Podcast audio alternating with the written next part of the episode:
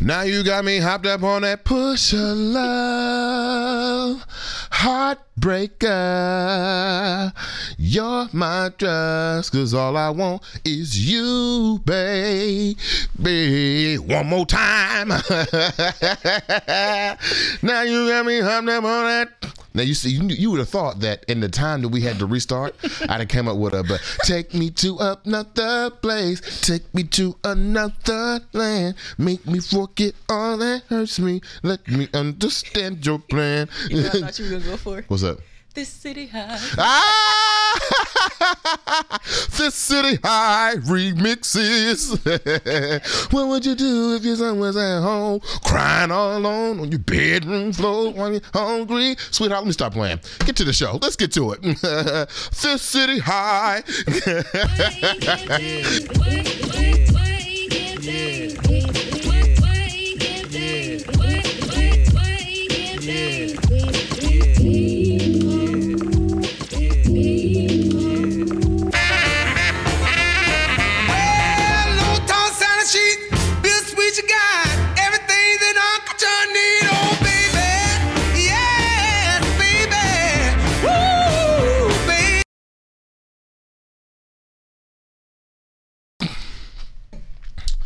Man, today, Are we ready for the intro now?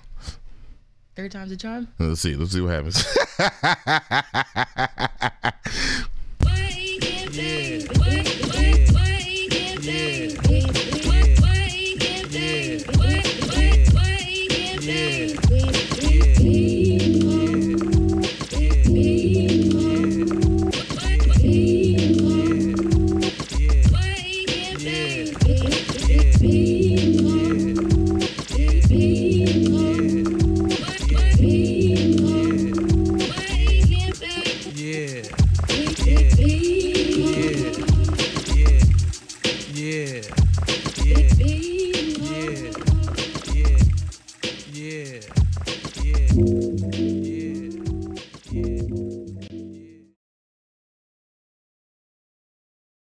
uh, Philly West Oak is uh, projecting the randomness that's happening this morning. Okay, because uh, I feel like a lot of things just happened on the screen just now, um, and I want to apologize for those things, but I want to welcome you back to another episode of Awake and Bake with B Mo.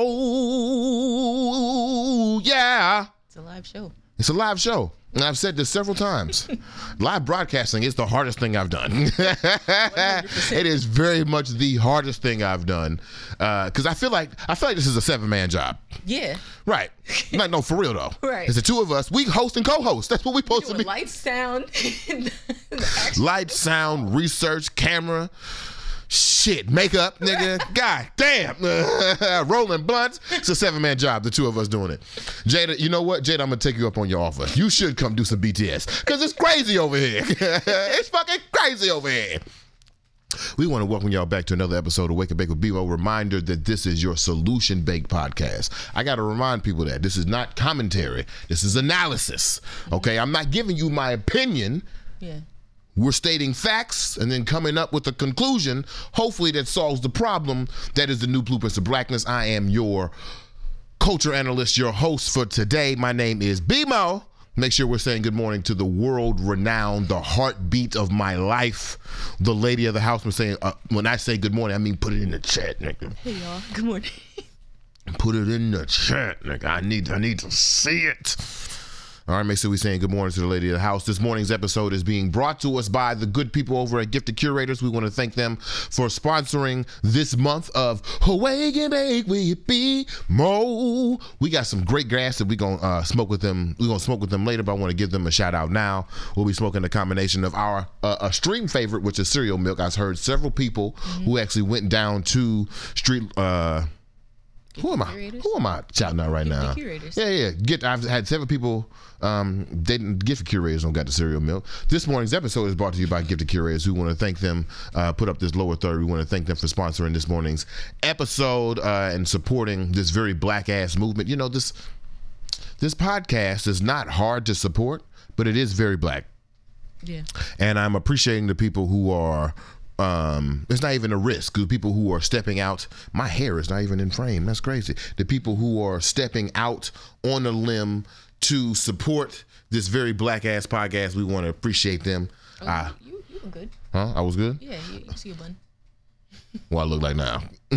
Tree top. A little tree like, top? Uh, Buster. Oh, 90s. Buster, what it is right now. uh-huh, uh-huh. uh, we want to thank the good people of Gifted Curators. We appreciate y'all. Uh, as always, we want to thank the people over at Washington Informer Bridge, wibridgedc.com or at wibridgedc. I know we're having some existential problems as it pertains to the to the Washington Informer Bridge. Just some thoughts of like, what is a newspaper now? Really? Yeah, it's a very interesting this conversation. digital- Hmm? Especially in this digital in this digital space. Um, you know, as I'm starting a, a physical magazine and just figuring out what black news is at a time like this and and how blackness is being targeted. But you know, uh, uh, this is really random. But I know it's a lot of sad shit happening in the world right now. Um, and maybe because maybe because when I was 12 years old, I walked into my classroom and watched thousands of people die, and then we sat there and watched another thousands of people to die, and the president came on TV and said. And the wrestling commentators came on TV and said, and the late night hosts came on TV and said, and uh, and the Nickelodeon characters came on TV and said, "Don't let fear win." That's how terrorism. That's how terrorism wins. So maybe I'm still operating off of that blueprint.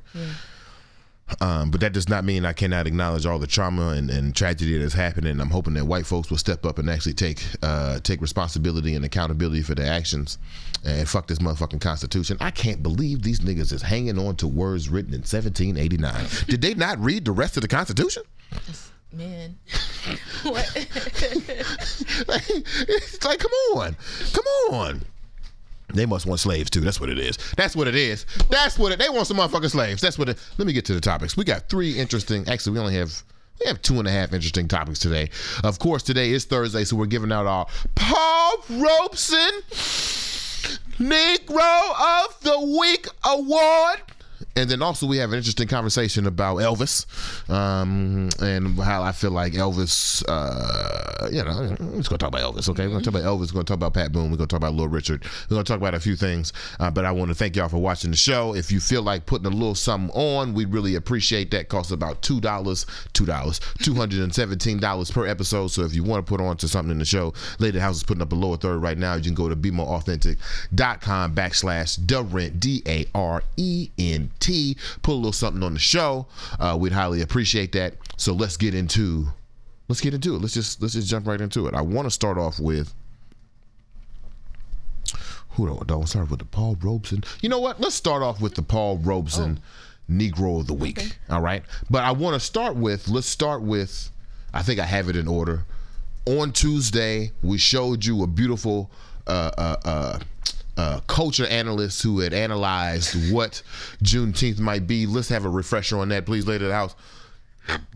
We've seen what has become of St. Patrick's Day. We've seen what has happened to Cinco de Mayo.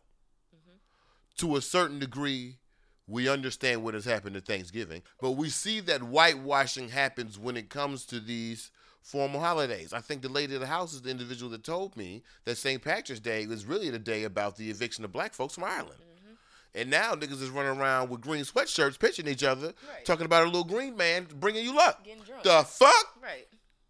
Can you imagine what what the symbology for Juneteenth will be? I bet if some of y'all open y'all cabinets right now, it's still a it's still a coon in there looking at you. It's a minstrel character in your cabinet right now trying to make you make uh, fucking pancakes right now. And Juneteenth is a federal holiday? It's only a matter of time, sweetheart. It's only a matter of time Drew, you brought up Martin Luther King Day, and I want I want to get back to that because I feel like that's protected for a particular reason. But it's only a matter of time before we see wait on down to Target to get your thirty percent off, get three fifths off your socks for this month. Wait on that. Wait on down. Uh, it's only a matter of time until we get these black themed parties. But you.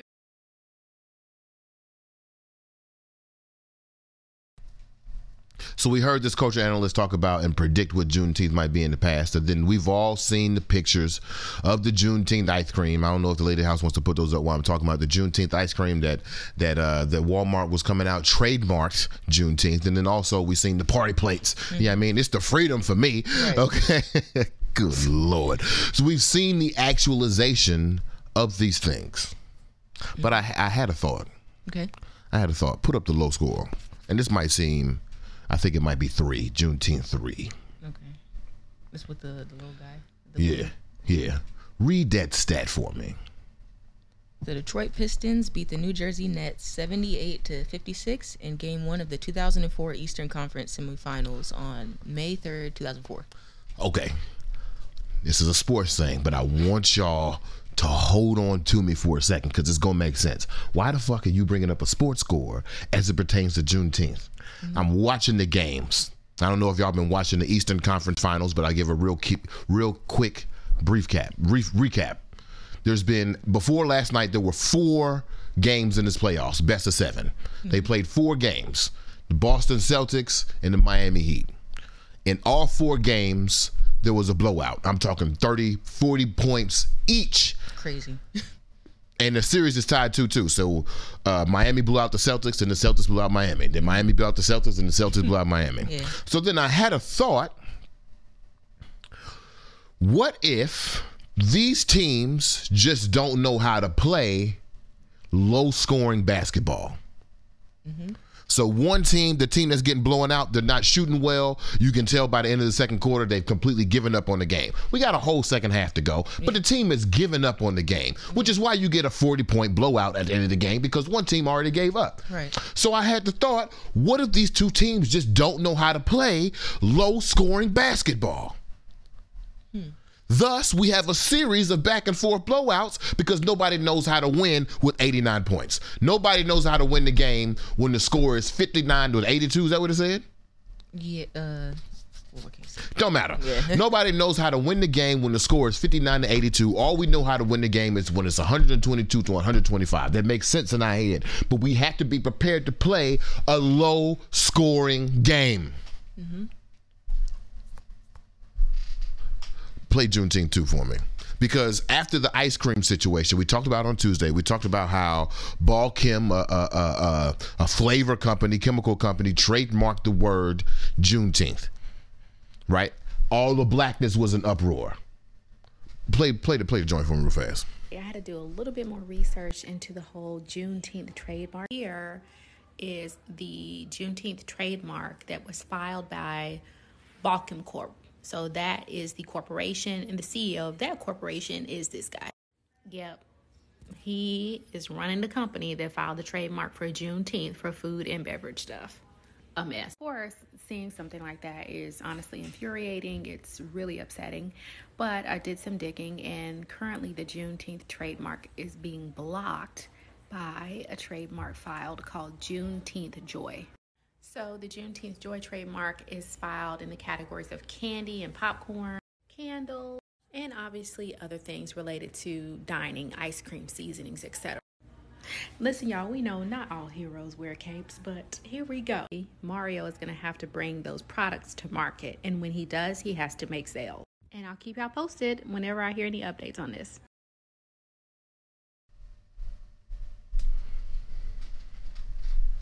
That's so somebody's fighting the fight, right? Right. So Juneteenth was claimed to be trademarked by the people in um by the people at Walmart, in which the same channel they put up a spicy Instagram and it was like um you can't trademark until you trademark. Okay, if your shit blocked, you can't be out here false right. claiming trademark. Okay, it's a group of lawyers who actually have this. I encourage you to go follow them. I know you saw their names underneath. Definitely go follow them if you want to get the legal version of what I'm about to say. Mm-hmm. But I think there's an implication here. There is someone who is fighting this Juneteenth trademark, and it's a black man. It's a black man that went to Lincoln. That's an HBCU black man, okay? Right. That's a black man that's ready to fight. Mm-hmm.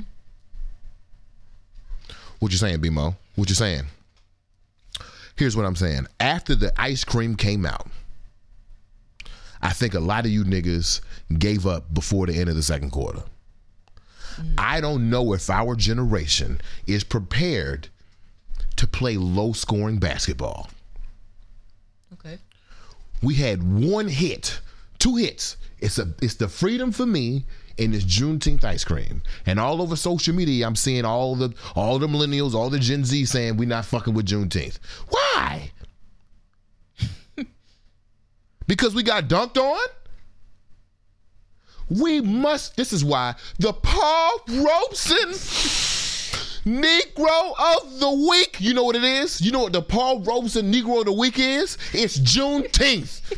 Cause you niggas gotta be ready to play low scoring basketball. This is not gonna be a game in which it's gonna be 122 to 125. It's gonna be 59 to 58, and we better come out on top. And the only way we can come out on top is if we don't let this little bullshit ice cream and party favors delineate us from celebrating fucking freedom. Y'all niggas, y'all niggas is ready to lose. John Lewis is behind me right now saying, "What the fuck? We play low, we played low scoring basketball on Selma. We crossed that bridge four times. The time I got my ass whooped was the third time. Shit, W.E.B. Du Bois is like the Niagara movement did not start in a day. There was defense. the white people are playing defense. Right. What we gonna do? We giving up at halftime? No, no, no, no, no, no. No, the most dangerous and popular thing that you could do right now is stand on Juneteenth. Mm. Because it's gonna happen. We are the, the- that nigga already told you it's gonna be like St. Patrick's Day. Yeah. It's gonna turn out to be like fucking Flags Day and President's Day. There's going to be mm-hmm. fucking car salesmen's whatever on Juneteenth. It's gonna happen. The defense is coming. The capitalistic form of defense is coming. We're just not gonna play ball. I don't know, y'all. I don't know, y'all. Got a little weak in the socks. I don't know. That just made me think that's how we ended up where we are now. Because we just said, oh, oh well. I'm offended. That's what we are right now. Niggas is ready to celebrate Juneteenth by being offended. Nigga. Mm-hmm. As I put out a clip this morning that says we still uh, investigating for using the N word. Nigga, if you don't celebrate, you ain't called off of Juneteenth yet? You ain't got no Juneteenth plans? Because they sure did.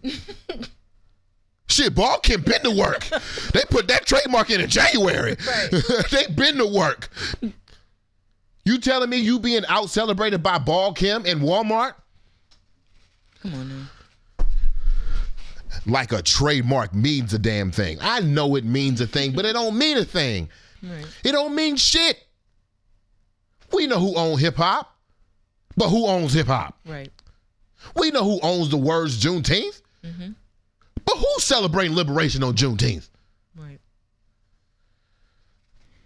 Boy, but let me let me catch up. Let me catch some in the wake and bake be nice being pessimistic about Juneteenth. Boy, you bet stand up.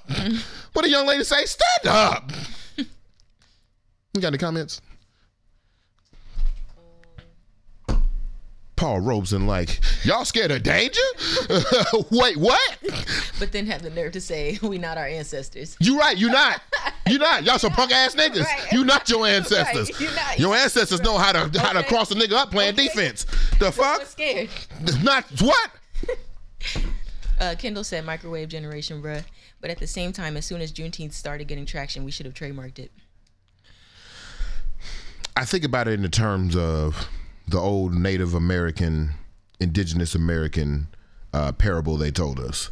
They said that a group of white men walked up to the Sioux Indians with 20 beads um, and some mud and said, "Hey, let me buy you this buy this land." And the Native Americans laughed at them and gave it to them. And two parties walked away saying two different things. The white people were saying, "Look how stupid these natives were. Right. We bought their land for six beads and, a, and a plate of couscous." Yeah. Meanwhile, this is where I stand. the natives are like, this silly white man think he bought land. Wait, what? Yeah. I'm stand I'm standing in the intersection of those two things. These silly white people thought they bought Juneteenth. They, they even thought that by making it a federal holiday, that somehow they had privatized the, the celebration of liberation for black folks. Right. When I'm sitting here telling you on Wake and Bake with BMO, that celebration exists without the system. Exactly. In actuality, what? Why is Juneteenth a national holiday anyway? We told niggas late that they was free, and that's the day that we celebrating. Right. We should be celebrating the day they disseminate uh, reparations. That's what we should be doing, man. But you know, but you know, niggas don't want solutions. Niggas just want to dance. We got more comments. No. That's it. What, what are your thoughts before we go off to uh, Delilah? Because you know I, I got to go. Um, I'm glad that one of our own is doing the work, standing up. Yeah, Stand up. yeah. Because you have you have a point. We were ready to throw in the towel before before we even Niggas fought. was ready to throw in the towel during pregame. right. White people gonna play defense. Always. All right, y'all. Um, we're gonna take a quick break. We're gonna play Delilah by my man Owen M. Hart. Make sure you go follow him. Uh, we'll be right back with more Bake Mo. We're gonna talk about um, Elvis when we come back and how white people have been trying to replace us, but you know they got it fucked up. we'll be right back with more Wake and Bake with B Mo. Let me know when Delilah says to us, children of Samson, love me. Delilah says, I love those who love me, so learn how to love me. Delilah says, do as I say. Delilah says, doing what I say equals loving me, which equals me loving you. So if you truly, truly want me, then do this. Delilah says, cut it. This is no place for your hair or the God that resides inside of it. Side with me, Delilah says, pick me and not your hair. Delilah says the fruits of her ripe labor are at the tips of your fingers. Just cut off the history weighing you down. Delilah says it is not about where you came from, it is about where you are going. Delilah says she can fix your past, all of it. All of it was a mistake. Delilah says, fix your mistakes. Delilah says, you do not deserve her love until you fit the description, until the God in you fits the description. The God in your kinks is unprofessional. Delilah says that the God in your locks is simply too dreadful for the beauty of the workplace, for the beauty of her. Delilah says, side with her. She'll give you all the power the God in you used to have. Untwist the God on your scalp. Straighten out your head and what sits on top of it. We were told to stay woke. Delilah reminds us this is still no place for our naps. She says, choose. Choose and be reminded that the God on you is so feared it can only be handled in small doses or small changes. Permit or get rid of it permanently. Delilah will Tower of Babel, your high top, until it fades out of translation, until it tumbles down like Jericho simply by her shouting your name. You forget how strong it was made to be in the first place. She will deny the notion that your afro your affirmation of faith.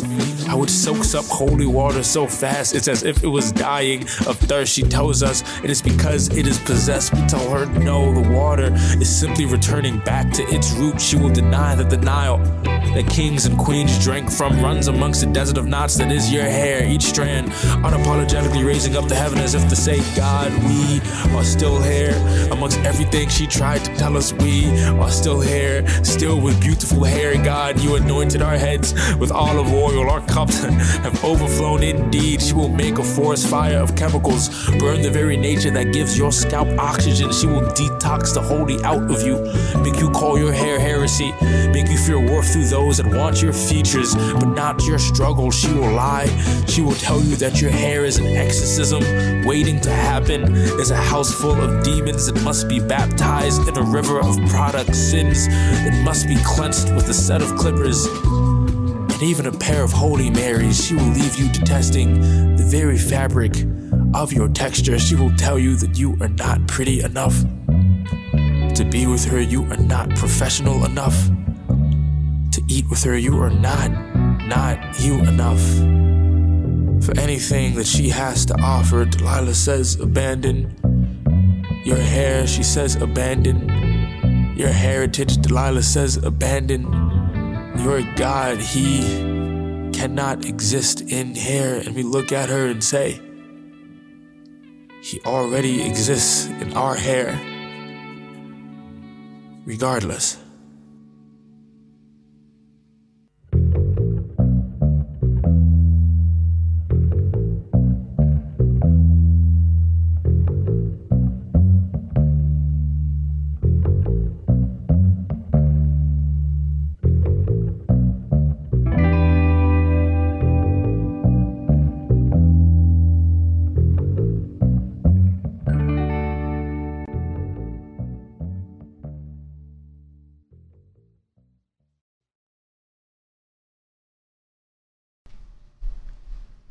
All right, so so just to wrap up the button on Juneteenth real fast, I read some reading some of y'all comments. It reminds me of a strategy from season one of episode season one of Wake and Bake with BMO, where we should we should really consider summer Kwanzaa. Put it right here. We should really consider a summer Kwanzaa, something that puts some intention behind this holiday that we're having, so it just means a little more. Yeah. that's all. What you about to say? But you were you were telling me something because I know you were you were a Tar- uh, Tariq Nasheed fan. Yeah. Um, he made a holiday called Arodasesi, which means arise in Tut. Oh, Yeah. Tut. Yeah. it's in December, I believe, but I have to read more into it. But I think the premise is that the idea is we're supposed to either exchange books or, you know, give literature to each other. And yeah. Yeah. Okay. Yeah. Okay. I like that. Yeah, right. I like that. I, I'm- I don't like that it's in December though. Right, right. We need something mid-year. Right, right. we need something we could do mid-year, uh, so we can keep this uh, keep this momentum of, of Black liberation and equity going. But I, um, yeah, we have to celebrate Juneteenth Mm-hmm. better. Right. All right. So let's get to. Restarting. Oh, if it died. Yeah. Okay, let's get to um my bad y'all as I am trying to make sure our Instagram is still working. Got the camera all in the screen. Um let's get to uh let's get to our next topic. Our next topic of this morning is Elvis. And actually, actually, it's a larger. I think it's part of a larger conversation of this replacement theory. If there were white people watching, which I'd have to invite and white, I can only I can only do one at a time. I can do one at a time. If there was a white person watching, um, and they are fearful of what these conversations bring about, I think the the one thing that I would want them to take away is that we ain't trying to be white Right. we ain't trying to be the ruling class of America. You know what we really want? you know what we really want? to be left the To fuck be left the fuck alone. Left the fuck alone so we can just live. right. So we That's can it. That's it. I don't understand how white people thought us being left alone. Oh, that's right, because they read the original Constitution. They want slaves. Duh. Duh. So, and part of that conversation, I, I I've been thinking. I've we, what movie did we first see and we saw this joint? It was uh, I feel like it was a Marvel was it because they've been playing it for a minute. we saw this trailer for the for the Elvis joint, and I was uh, immediately rolled my eyes because I'm thinking back to the infamous words of Public Enemy, specifically Flavor Flav, Flavor Flav, motherfuck him, uh, Elvis. Oh, what did Chuck D say?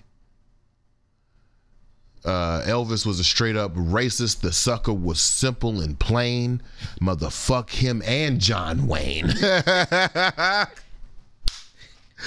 Uh, so that's always been my sentiment towards Elvis. But let me play this trailer real fast, and then we're gonna have a conversation about Elvis, the replacement, uh, the replacement theory uh, of such, and then Pat Boone and, and Lil Richard. Go ahead and play that trailer so we can give some people some context, and I'm gonna finish rolling this blunt.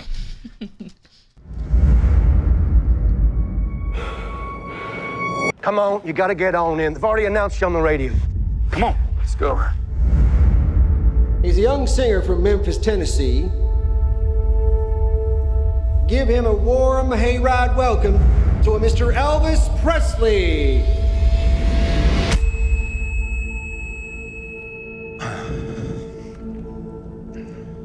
Get a haircut, buttercup. In that moment, I watched that skinny boy transform into a superhero. Well, you may go to college, you may go to school, you may have a pink Cadillac, but don't you make nobody's baby. Come back, baby, I wanna play house with you. Play house. What? The wiggle. The what? Them girls won't see you wiggle. Move, man.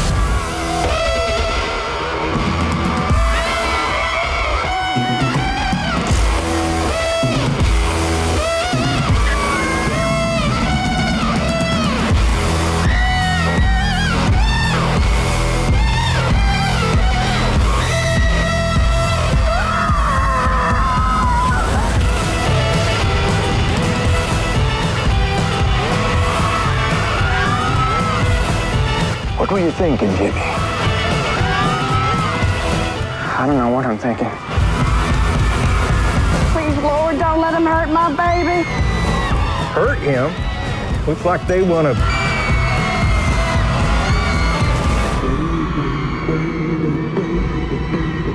Now, I don't know nothing about music, but I could see in that girl's eyes he was a taste of forbidden fruit.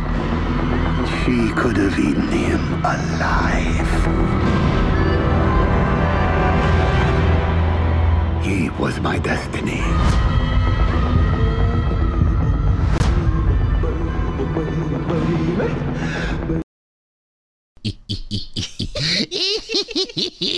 oh man, me and the lady, we're gonna have to work out the technology where you can hear us when the video is playing. Cause that's all we me and the lady house is over here talking shit. Shit the whole time. Man, I don't see nothing special about no damn Elvis.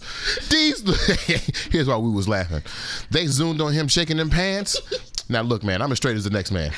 But wasn't nothing shaking in them pants, baby. Ain't wasn't nothing shaking in them pants, man. Okay, uh, I, like I said, I'm as straight as the next man. Okay, but I see I seen niggas out here shaking in their gray short. Okay, hands up, don't shoot. hands up, don't shoot. I see, I seen it, and I seen girls like, oh, these white women in the crowd should, losing their mind and nothing. Dry up, sis. Stand up. Try ups. These white women could not keep it together. Come on. Come on, girl. Oh, Lord. It's Lord. crazy because like growing up, my grandma used to tell me how racist Elvis was. Because Yeah. like you know when I was young, I didn't I didn't know, but Mhm. she was born in '44, so Mhm. Guess So she was- know. Yeah, yeah, right. She know. Mhm. And okay, so I have a large question at the end of this that I'm going to get to. But when I look at Elvis and when I read the history of Elvis, especially from like a um from like a Quincy Jones, right? Mhm. uh, there is there are I, i'll be honest right i'll just be transparent honest there are it is a mixed relationship between blackness and elvis Right. because a quincy jones would say yeah like that nigga was racist as hell but like chuck berry would say nah fuck with elvis Right. but then you gotta think about like who's saying what and why Exactly. Chuck Berry probably saying he fucked with Elvis because Elvis stole his style and it looked good on the white boy. Okay, uh, fucking Quincy Jones, who was not in rock and roll, who was not in country, looking from the outside in, is seeing a white man steal the aesthetic style songs and some even some point to the performance styles of other black artists while getting notoriety. Who that sound like today?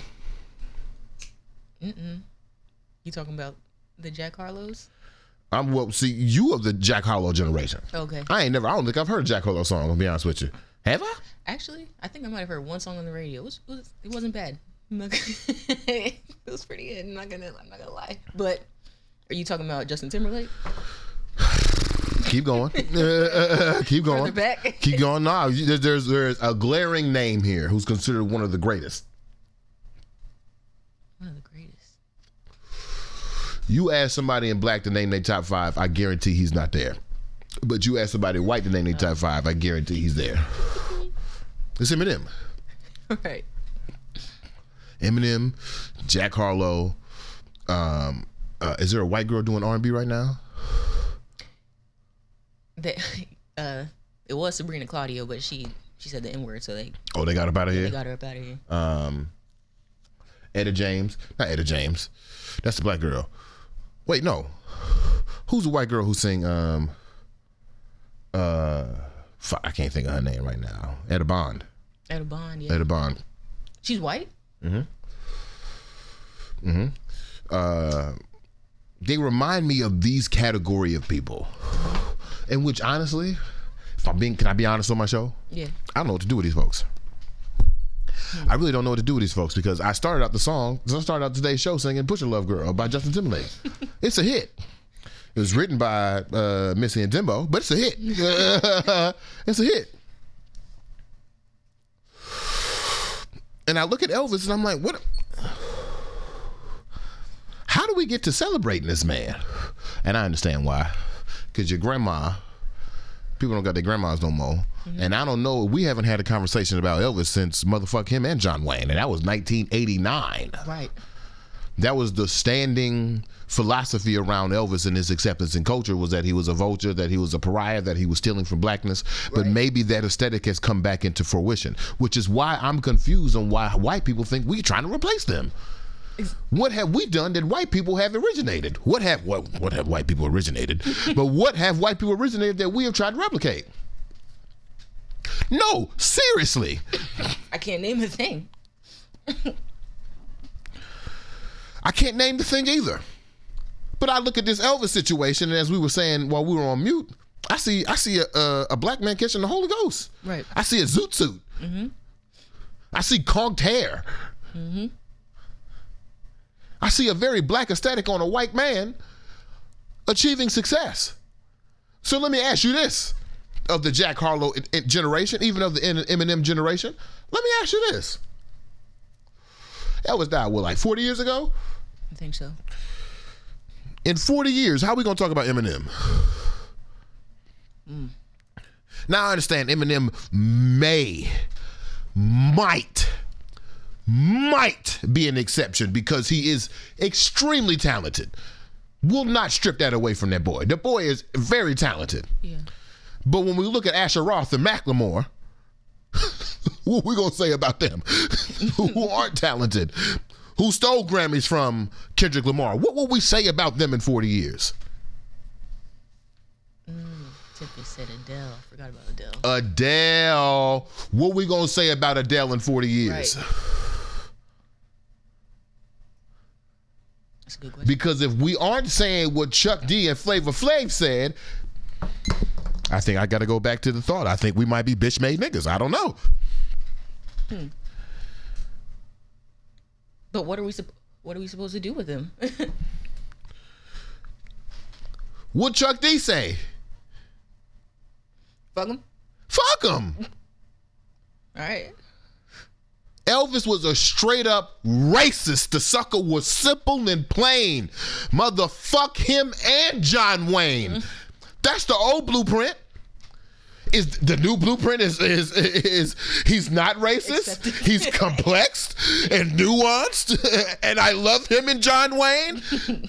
No. And I don't think y'all realize how corrupt this is. I don't. Maybe y'all haven't seen Dreamgirls in a while. Let me play you a real life situation. The lady of the house brought up two situations. Let's play the little. cl- Let's play the little Richard clip. Right, two songs. Let's play the little Richard joint. Same song. The same song.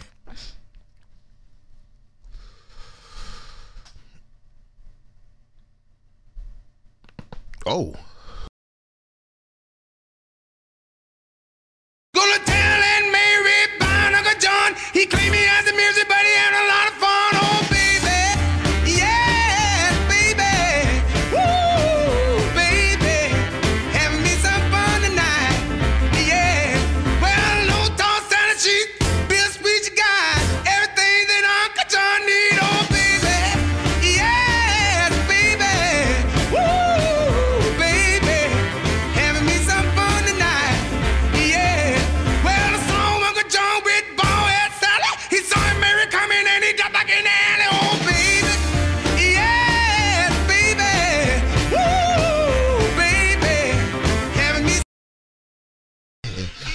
Yeah. Oh, it's still playing.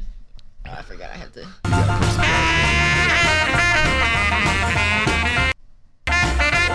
There we go.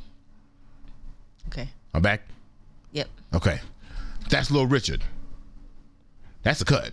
Right. That's a 1954 cut right there.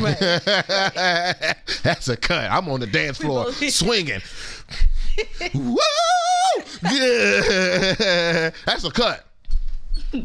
Can I play you the Justin Timberlake version of that song? Can I play you the the Jack Harlow sample of that song? Lord. Can I get you the oh what's my man? What's the R and B dude, white dude? George Mike Michael Michael McDonald. Oh, I thought you were gonna say, um, who's the one Twitter figures out is white every few months. Oh, uh, Fucking- I can't. Bobby Caldwell, motherfucking Bobby Caldwell. Bobby Can I play you the Bobby Caldwell Matter of fact, you know what? I don't want to do that to Bobby Caldwell right. or uh, uh, uh, Michael McDonald because they have both been on record giving high praise to their to their black influences. Let me play you their white predecessors. Let me play you their old blueprints. Let me play you the let me play you the whiteness that occurred. And this is what we have to be careful of.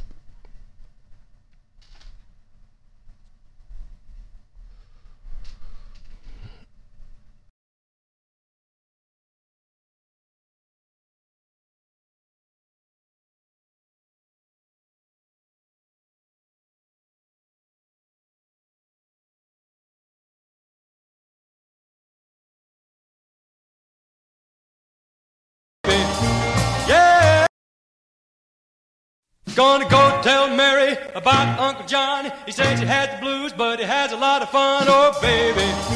Yes, baby. Ooh, baby.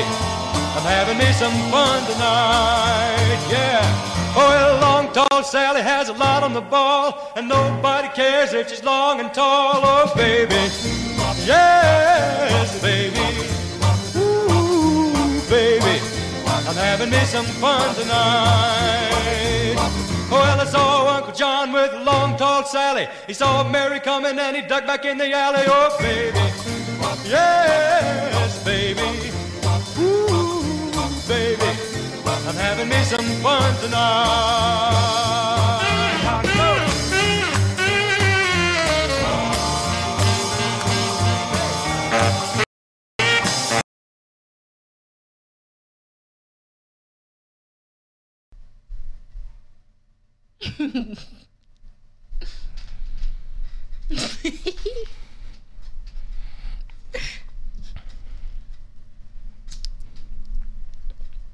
This man enunciated and pronounced Yeah, baby. Every woo, woo, baby. I didn't know you can pronunciate woo woo. woo, woo, woo, baby. Having me some fun tonight. Play the rich, play the little Richard joint. I gotta wash that out. We gotta wash that out. we gotta wash that out. Get that shit out of there. Mm mm. Mm mm. You might just be able to press refresh. oh, I already. No, it's all good. Well,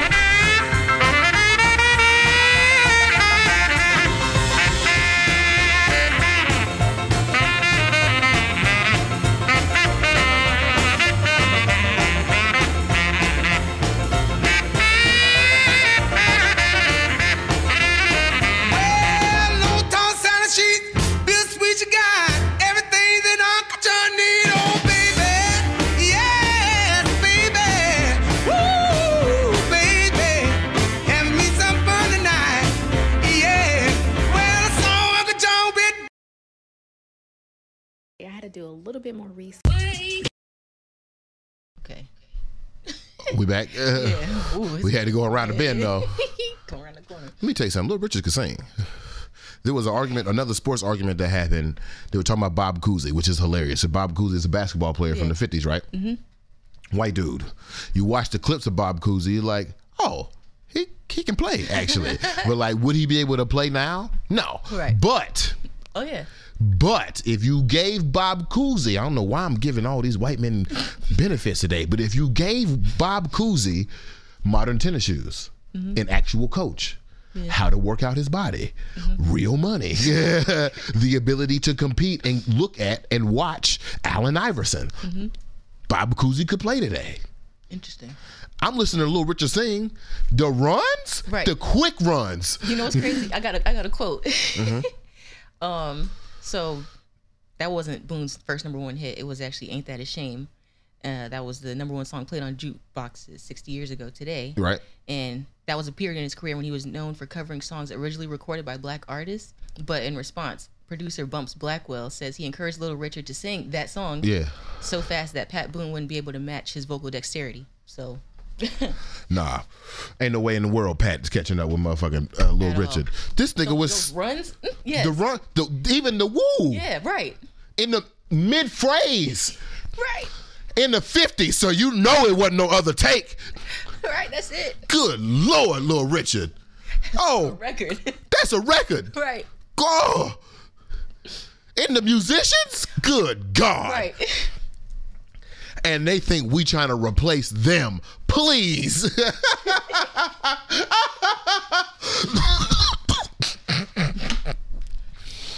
They've been emulating us since the beginning of time. That's hilarious. No, that's really funny. I'm beginning. I just finished. I just finished Claude McKay's Yeah. um, "Home to Harlem." Let me tell you something. That nigga Claude was writing. Okay, that nigga Claude was writing. I might do a book review. Okay. In real nigga terms, it's gonna be a book report. Okay. But it's gonna be a way that people fuck with it. Right, this right. nigga Claude. Okay. Yeah. Okay. Hundred years ago, I'm on a train like ooh, ooh, Claude, ooh. No. I started reading Richard Wright. Hmm Favorite author, by the way. Yeah. Richard Wright, Tony, James. Favorite. Those, those, are my top three. Yeah. Um, um, number four, I like this dude named Paul Beatty. Mm. Mm-hmm. Mm-hmm. Mm-hmm. Wrote White Boy Shuffle. Oh, I see it right Uh huh. You right there. Yeah. That's right there. I love that book, man. Anyway, anyway, um, started reading Richard Wright's The Man Who Lived Underground. Now, for my for my bookophiles, they'll know that The Man Who Lived Lived Underground was first published as a sh- short story in his compilations of essays. I think called Eight. I forgot what it was called. Like eight underground or some shit like that. But one, the first one was the man who lived underground. Turns out he actually shortened his full length novel so that it could be submitted for a grant. So he's like turned it in for money, right? Yeah. But he says it's the best thing he ever wrote. So I'm reading it, first 20 pages. I'm like, God damn, this nigga writing. Ah. Good lord, this nigga writing. Um, I forgot why I was saying that, but like, man, I forgot why I brought up Richard Wright. But I, Having to do with Little Richard. um, I was going to say something to the effect of we they want they think that we want to replace them. Oh, and I find it hilarious. I find it hilarious that they think that we want to replace them when they have been emulating, gentrifying, and stealing from us for decades. The beginning of time. The beginning Yeah. of time. And I find it funny, but like, oh, oh, that's what I'm saying. I'm reading The Man Who Lived Underground, right? It starts off with the police forcing a uh, a uh, confession out of our main character. The main character, let's say, let's say the the forced interrogation lasts uh, four hours. It took the main character three hours to understand that the police were not joking. Like it took him that long. He was like, "Oh, oh y'all are playing. Like, call this dude. Like, we're not calling them." He, he keeps laughing at them. Like, Yeah. this is ridiculous. Why would I murder? Like, what are we talk? Yeah. White people don't have jokes. I don't think. This might be a new theory. I don't think white people would be joking. Hmm. Okay. I think they just be telling truths, and we'd be laughing. But no, it, no, yeah, there's something to that. Yeah. I agree. I don't know. I'm a, we gon' we gonna scratch at that one. But I don't I don't I don't think white people be telling jokes. Right. Because they really be telling us what they plan on doing. And then they do it. And then they do it. Yeah. And we just be laughing like, Right. man, that's funny. Right. Wait, how'd I get oppressed? Wait a minute. Right. Wait a minute. All right. It's uh you got any comments before we get to the burning question? Oh, yeah. Oh yeah. Woo! Baby, having some good fun tonight. I'm weak. Okay. The people playing Pat Boone, good, good. Pat Boone needs to be played, Absolutely. and I hope. Now I don't know. Now maybe maybe Adele hasn't. Um, maybe Adele hasn't like done wrong, right? But like, what we gonna say about Justin Timberlake? Seriously, Yeah. Seriously, because like if we, because I don't feel like we really said he. You know what's you know what's crazy?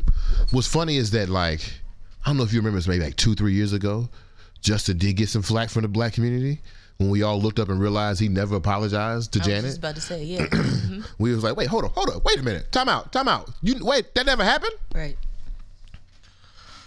I don't know. Did we did we say it loud enough? Do we need to do it again? Does it need to come back in spurts? Do we need to wait for the album to come out? Because I feel like I I don't even feel like they gonna make movies about Justin Timberlake. They are going to make movies mm-hmm. about Justin Timberlake. And if they don't have Missy and Timbaland in these movies, oh, it's a problem. Oh, right, it's a problem. Okay.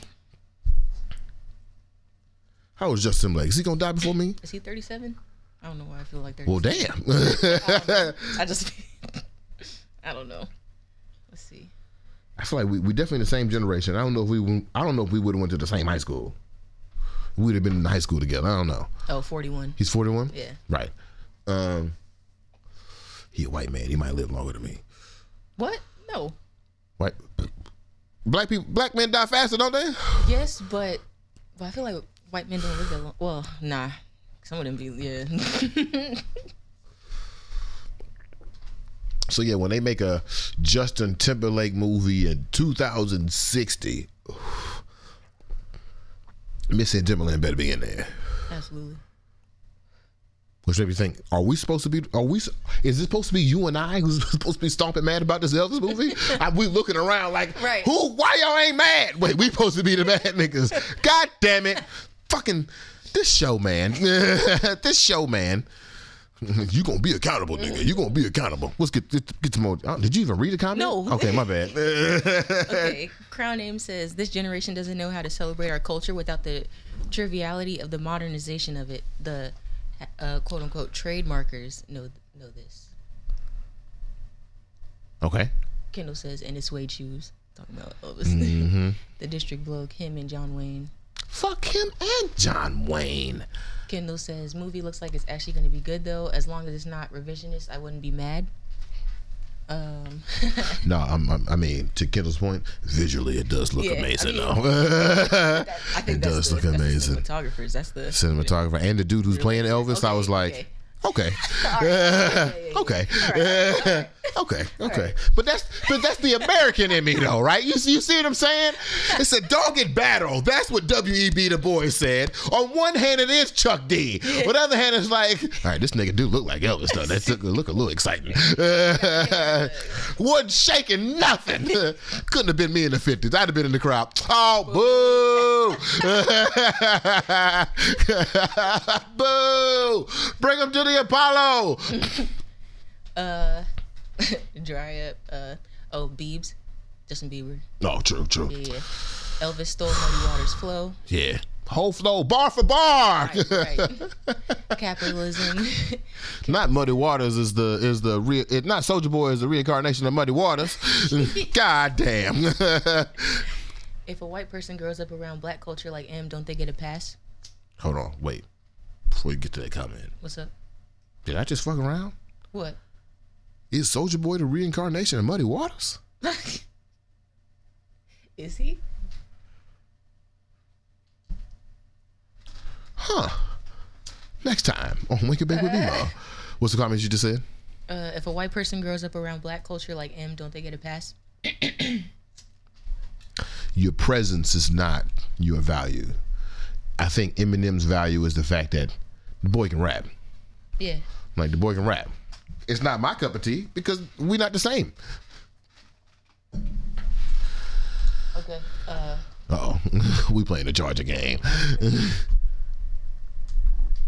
they love Eminem, highly overrated. Now they loving Jack. The infiltration has already taken place and we accept it. That was Crown Name. I'm see, I'm Crown. I'm trying to figure out how how I actually feel about white people participating in black art. Okay. I'm really trying to. 'cause- Okay. Has there been a white dude who's made a all, a great black film? Has there been a white dude that's made a great black film? I was gonna say. you I don't know if- all black cast or about a black about blackness, set through blackness, all black cast. I would. I mean, I feel like you're about to say Quentin Tarantino, and I'm thinking about Jackie Brown. I'm thinking about Django. Mm-hmm. But are they great black films?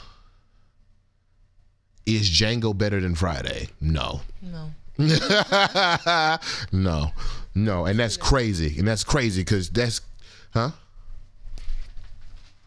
Precisely. Django over on my wall. Craig right there. I mean, I'm not Craig. Smokey right there. Right.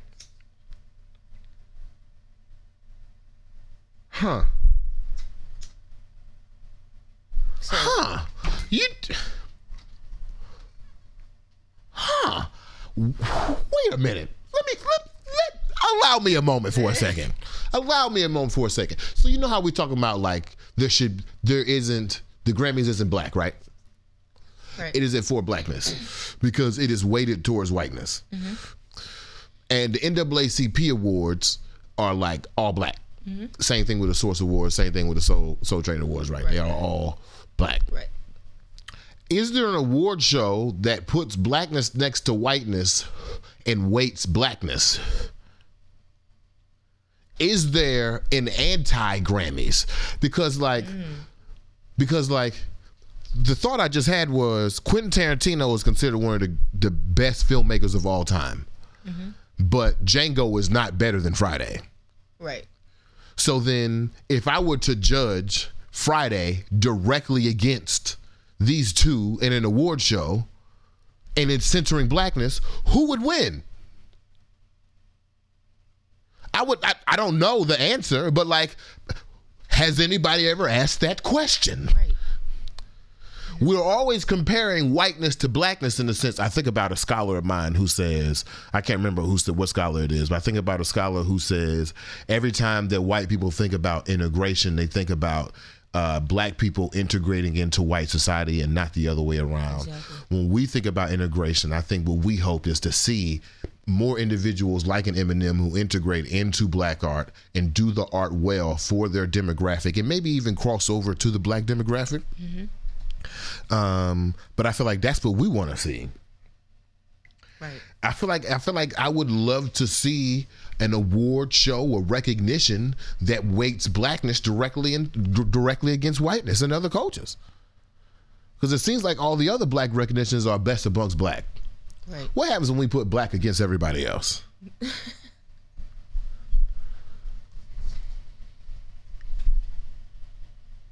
You got all black cast this year? Okay, let's put that movie up against Spike Lee's movie.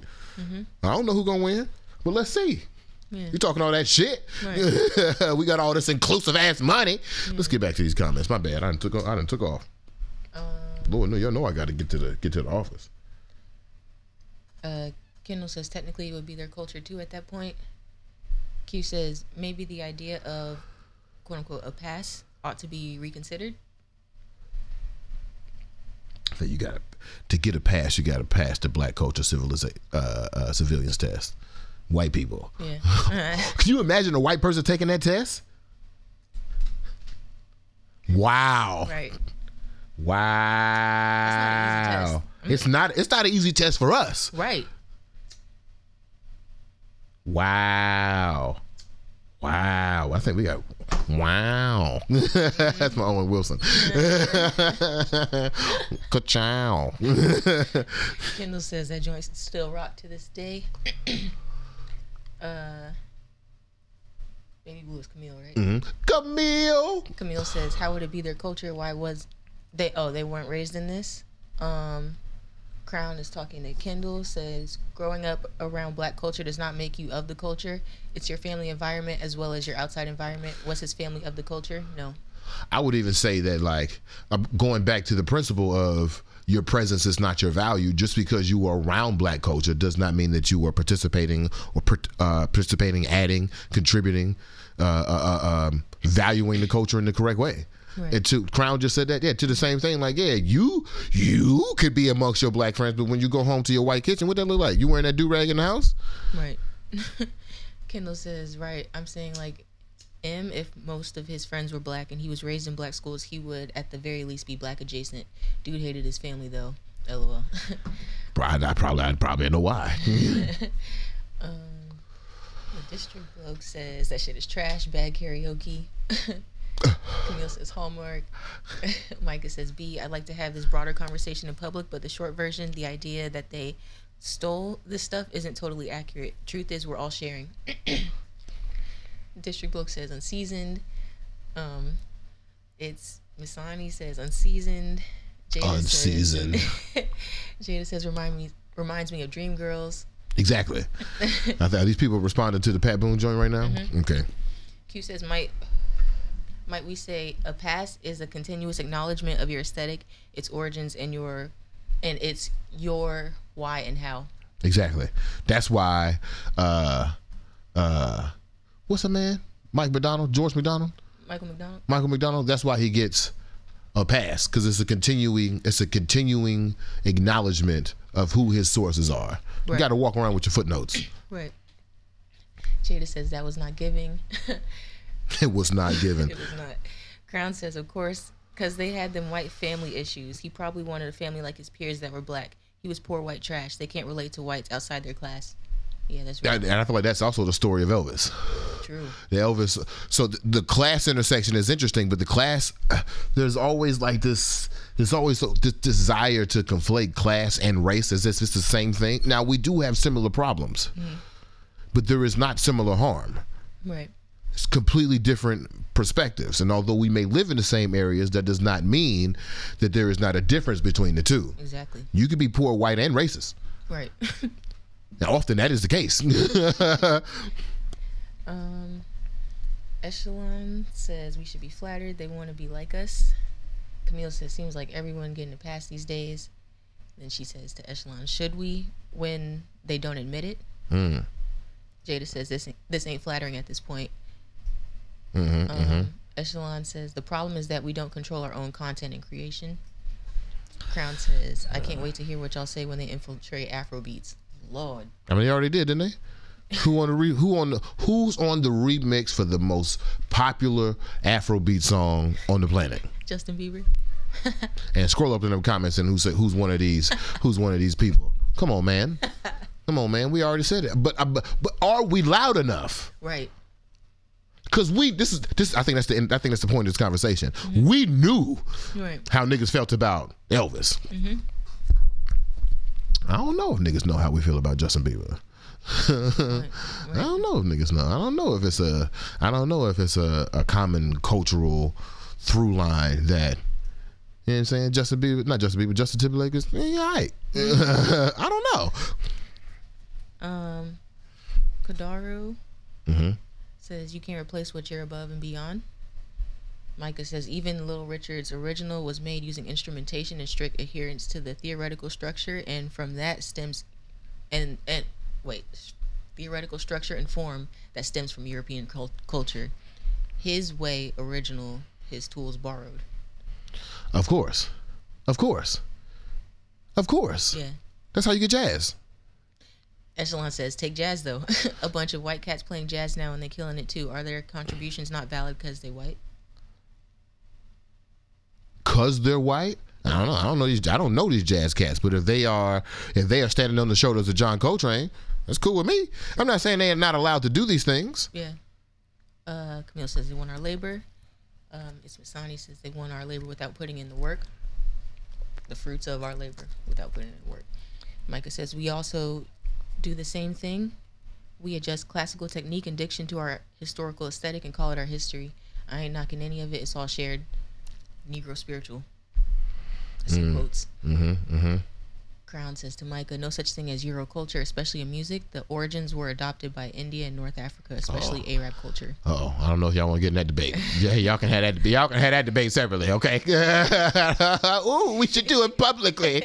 See, this is the time if we were live. This is the time I would just take my two bikes and be like, "Go at it, go at it." No Googles, Uh, no facts allowed.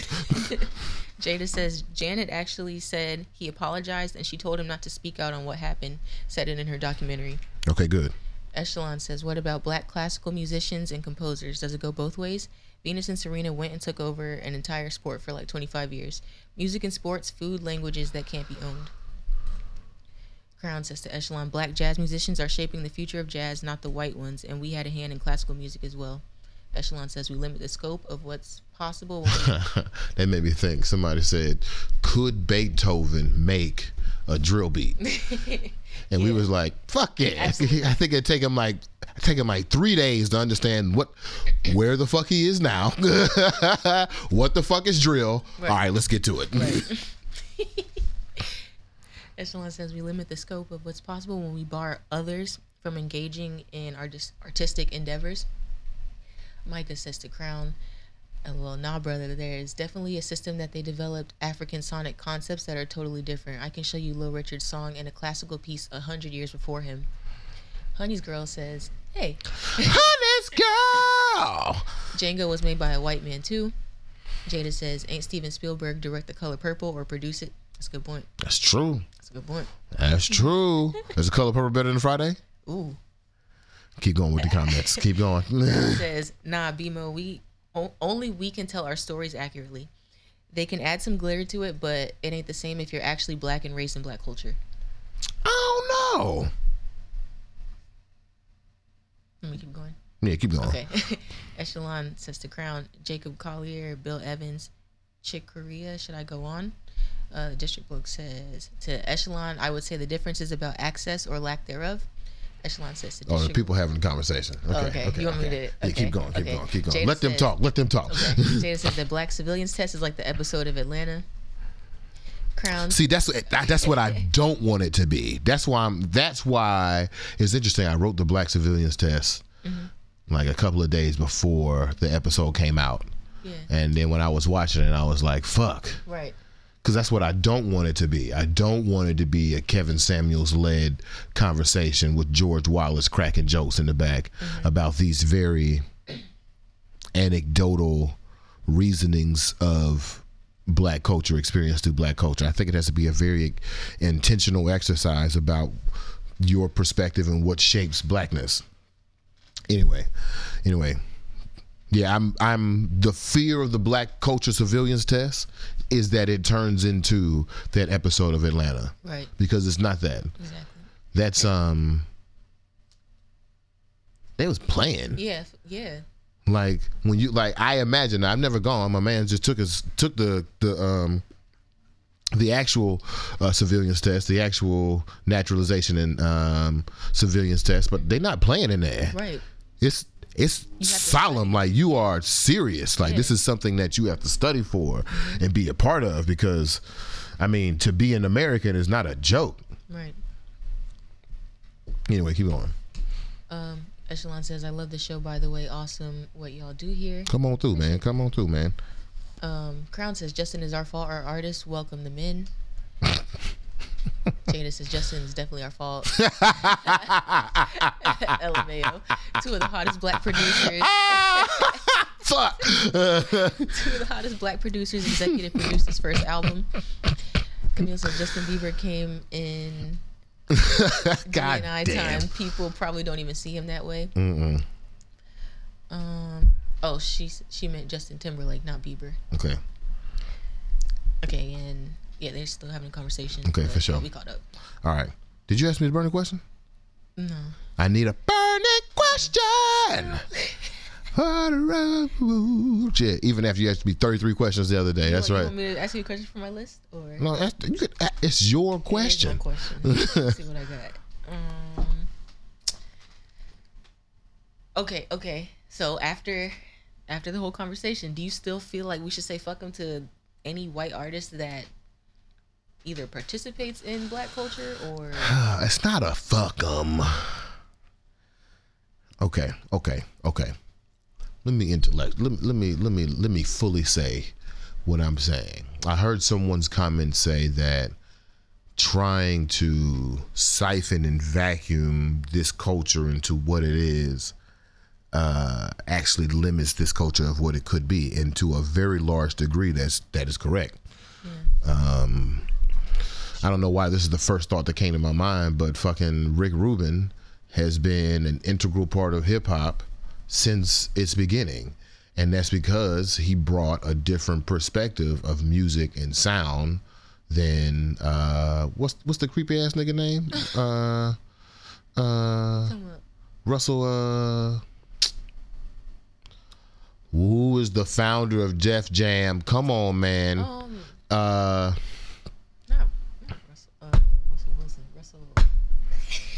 Good lord. Uh don't don't nobody st- don't tell me. Oh, don't know tell me. Go go ahead, go ahead, go You ahead. thought Russell Simmons? Simmons. God damn. Russell Simmons. Not Russell Wilson. And uh is it Russell Simmons? Yeah. No, Def Jam? Yeah. Go ahead. Go ahead. It's okay. It's okay. Is it Russell Simmons? That's his name. That's his name, right? That's his name. That's the nigga. He got the scarlet letter on too, right? He like escaped to to Europe to get away from the charges on the fucking Roman on the Roman Polanski thing, if I'm not mistaken. What? Definitely, allegedly. I'm gonna say allegedly now, just in case uh, this nigga watching and he want to sue me. But that's why I call him that creepy ass nigga. What? But yeah, he brought a different sound to the hip hop scape. That sound eventually brought out the Beastie Boys, but then you get like a more rock guitar inspired sound, Run DMC, into hip hop. I mean, there are contributions made from outside coaches. I don't, I mean, I want to be careful to say fuck them, and that my beef, my current beef with Elvis, with uh, Jack Harlow, because he don't know what fucking Brandy sound like. She had to make a whole fucking diss track to that nigga. Like my beef with these individuals is that you cannot be of the culture. And you know what's crazy? Brandy is on the black civiliza- uh, civil, civilians test. Exactly. On the test, the, I think the last question of the test is Monica, Monica or Brandy explain why. Right. Because if you can do that, I think you can speak blackly. Right. I think you can do that. After talking through all the facts, if you can give a sound argument for Monica or Brandy, Right. And we all know it's Monica. But you know, I let y'all niggas have it. Oh no, not the lady of the house. oh no, it's about heart. Okay, it's about power. anyway, anyway, man. Anyway, man, you motherfucker, you you brandy niggas, y'all, y'all accuracy. She's the vocal bible. I don't give a fuck. Did she make so gone? No. uh, okay. Anyway, anyway. Anyway, but yeah, these individuals who exist in the culture but cannot reference the culture, who cannot give proper credit to the culture, who cannot be a constant acknowledgement to the culture, as Q said in the comment, these people who cannot get this pass per se, yeah, fuck them. Yeah. Fuck them. These people who are just siphoning off, fuck them.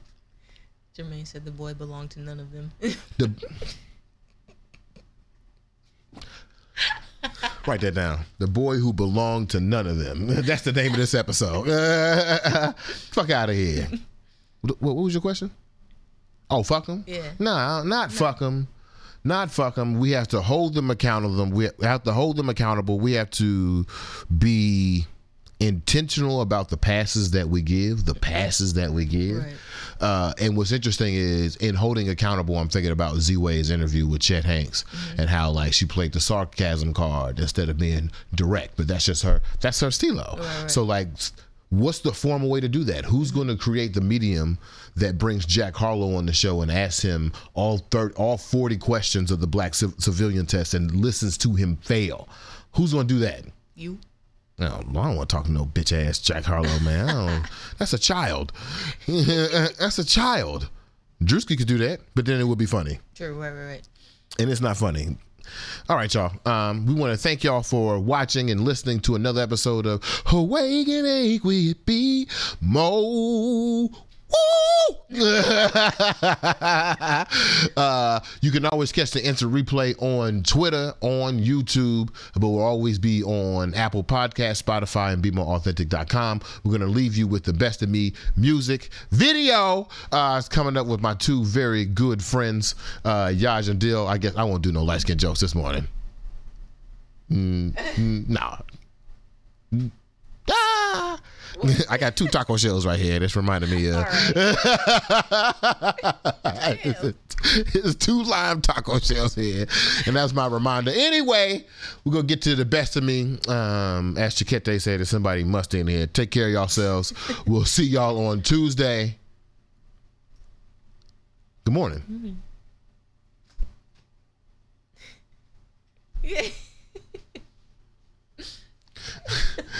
Yeah.